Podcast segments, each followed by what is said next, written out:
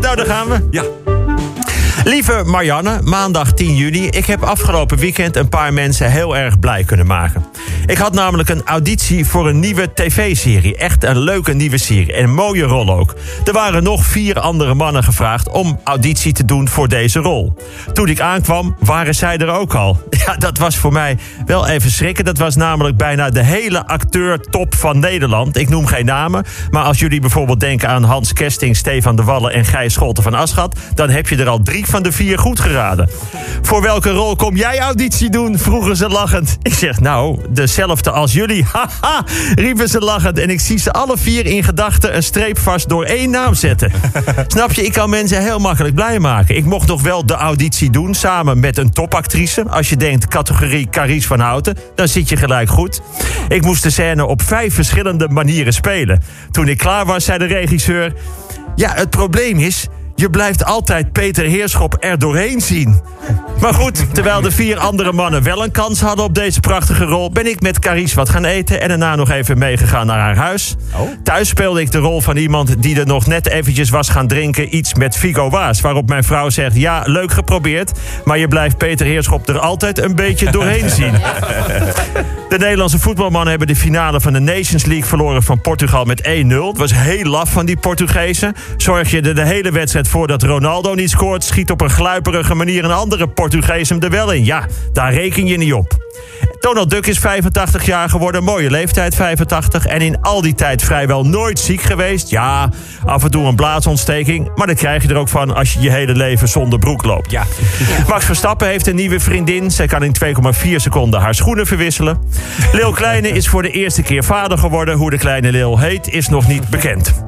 Dinsdag 11 juni, Eddie Verder was op Pinkpop. En hij was op zoek naar een vrouw die hem in 1992 na een optreden s'nachts achter op de fiets naar zijn hotel heeft gebracht. Je zou denken, die vrouw is waarschijnlijk de moeder van Gers Pardoel, die ooit heeft gezegd: spring maar achterop bij mij. Maar die was het niet. Maar de juiste vrouw meldde zich wel. Het lijkt nu bijzonder dat Eddie Verder achter op de fiets naar zijn hotel werd gereden. Maar ik doe dat zo vaak. Zaterdag kwam ik net langs de Ziggo Dome. Stond Elton John daar. Dan is het voor mij ook hop, spring maar achterop. Wel gelijk een slag in mijn wiel, maar dat maakt niet uit. Vorig jaar nog met Beyoncé. Die kwam langs de arena. Jay-Z was al weg. Be- Beyoncé stond te wachten op de taxi. Ik zeg, hey B, jump but on the behind. Vroeg Beyoncé, is het uh, alright for your bike? Waarop ik zei, well, I've got 99 problems, but the bike ain't one. Schitterende nacht gehad. De Oranje Leeuwinnen zijn hun WK begonnen met een 1-0 overwinning op Nieuw-Zeeland. Op klassiek Duitse manier werden de Kiwis verslagen door een frommelgoal in een van de allerlaatste minuten van de extra tijd.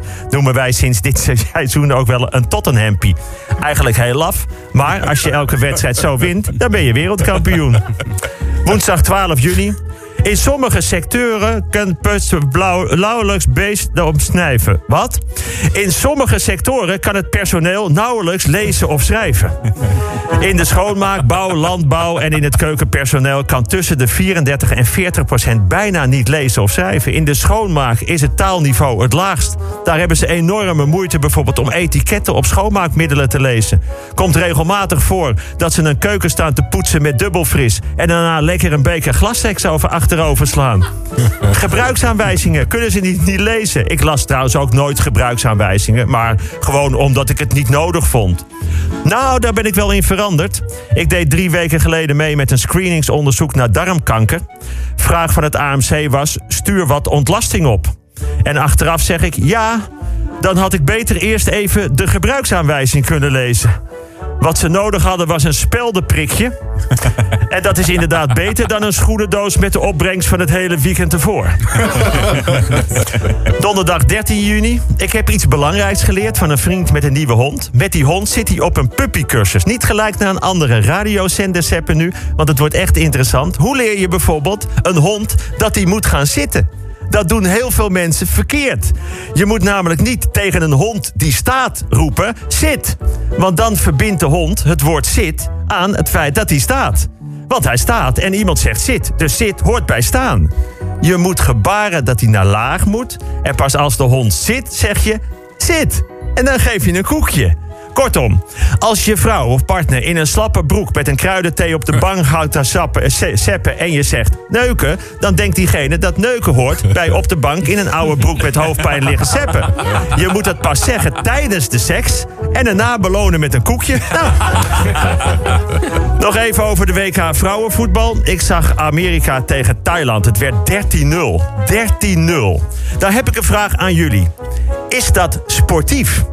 Je kunt zeggen, als je een wedstrijd speelt tegen wie dan ook... dan moet je uit respect voor je tegenstander altijd voluit gaan. Niks is namelijk erger dan medelijden. Je kunt ook zeggen, was het bij 7-0 niet genoeg? Dan is het verschil wel gemaakt. Ik ken gymleraren die bij een partijtje paaltjesvoetbal... tegen een kind van acht gewoon met 15-0 winnen. Zeggen ze, worden ze hard van. Ik ken er ook een die net wint of net verliest van een kind met 15-14. Welk kind gaat vrolijker naar huis? Welk kind wordt uiteindelijk beter in voetbal? Welk kind wordt er gelukkiger? Je kunt ook zeggen, ja, hey, dit is de WK en 13-0 of niet. Als die Thaise vrouwen naar huis gaan... dan hebben ze in ieder geval veel, veel lekkerder eten... en daarna een prima massage.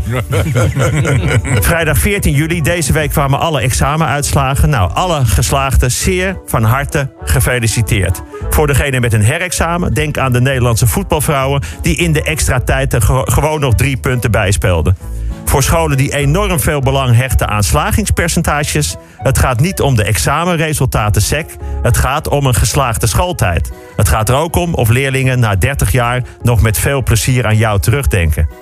Ik ga nu naar de grote voetbaldag van Johan Cruijff Foundation.